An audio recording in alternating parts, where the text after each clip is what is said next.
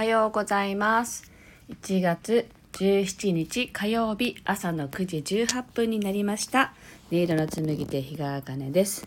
皆さんいかがお過ごしでしょうか？今日は収録でお届けしたいと思います。この番組は沖縄県浦添市から今感じる音をピアノに乗せてお届けする番組となっています。はいえっと昨日そして先週もお休みしたんだったっけな。ちょっと娘がね体調を崩していたのであの学校を休ませていたのもあってね。ちょっとゆっくりと過ごして、えっと、ラジオの方もお休みさせていただきました。で今日もですねちょっとバタバタしそうなので収録でねお届けしたいと思います。今日の1曲目はですねあの今年に入ってから作った曲。であの花開くというねつぼみからこう花が咲いていくっていうそういうイメージをね受け取った曲をねお届けしたいと思います。ではお聴きください。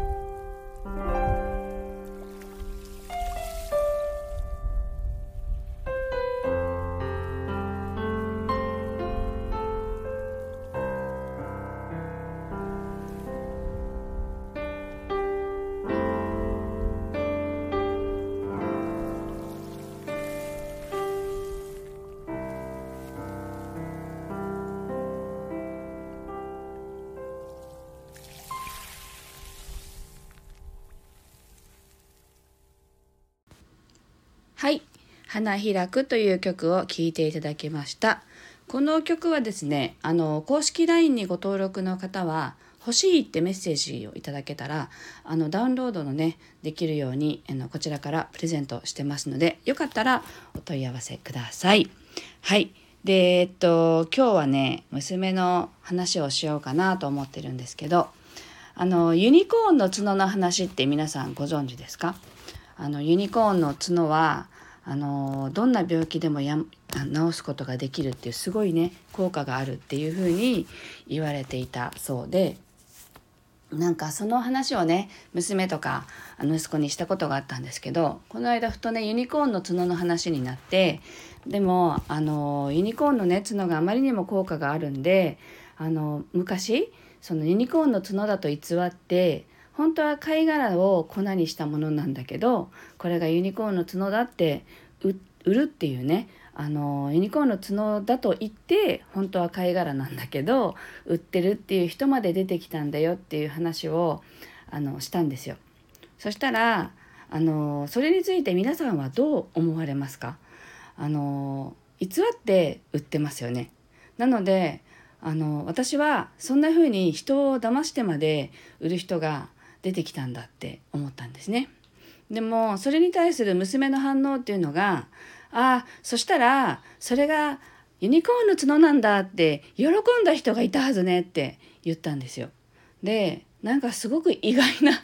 反応だったんで「あそっち!」っていうねあのびっくりしたんですね。だから嘘だけれども嘘だと知らないでそれが本物だと思って受け取った人はそれをこれはユニコーンの角なんだってあの嬉しくて受け取ったっていうねそういうことが想像できなかったんですよね私には。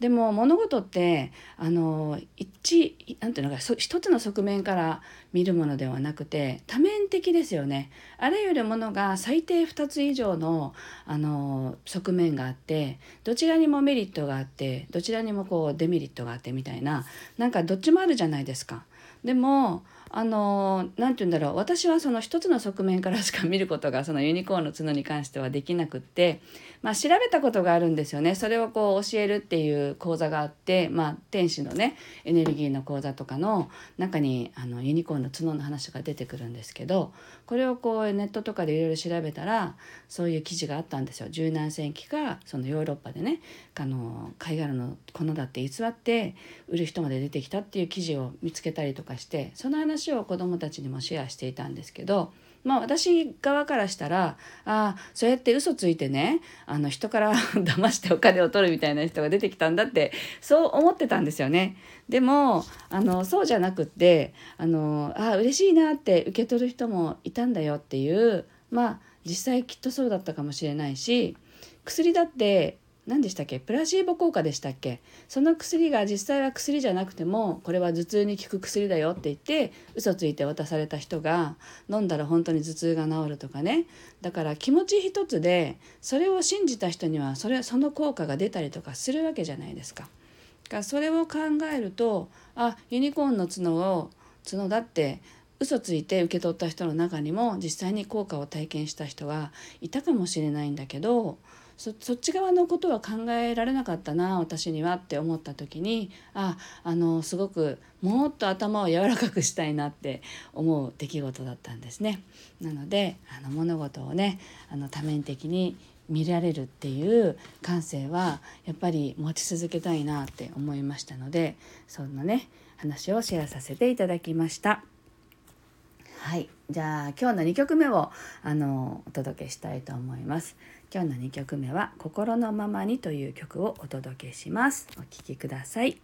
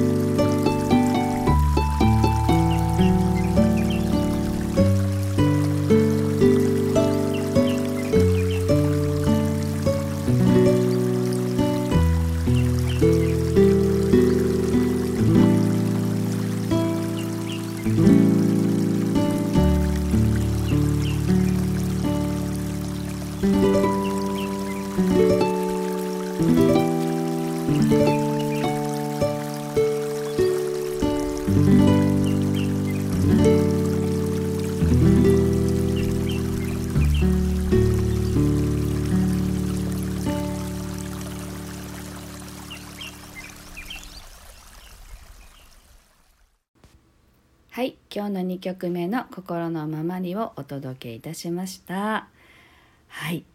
昨日からちょっとね沖縄も寒くなりまして先週末まではあの半袖で過ごせるぐらい暑かったんですよね。なのに急にまた寒くなってきてそれでまた子供がね風邪ひいたりしてますけれど皆さんのお住まいの地域も寒いんですかね。あのぜひ暖かくしてね体調崩さないようにしてお過ごしください。はい。では今日はここまでです。今日も聞いてくださってありがとうございました。明日からまたライブができたらいいなと思ってますけどもしできなくてもあのスタンド FM の方では収録でねお届けすることができるのでなるべく配信していきたいと思いますので是非お立ち寄りいただけたら嬉しいです。今日もありがとうございました。素敵な一日をお過ごしください。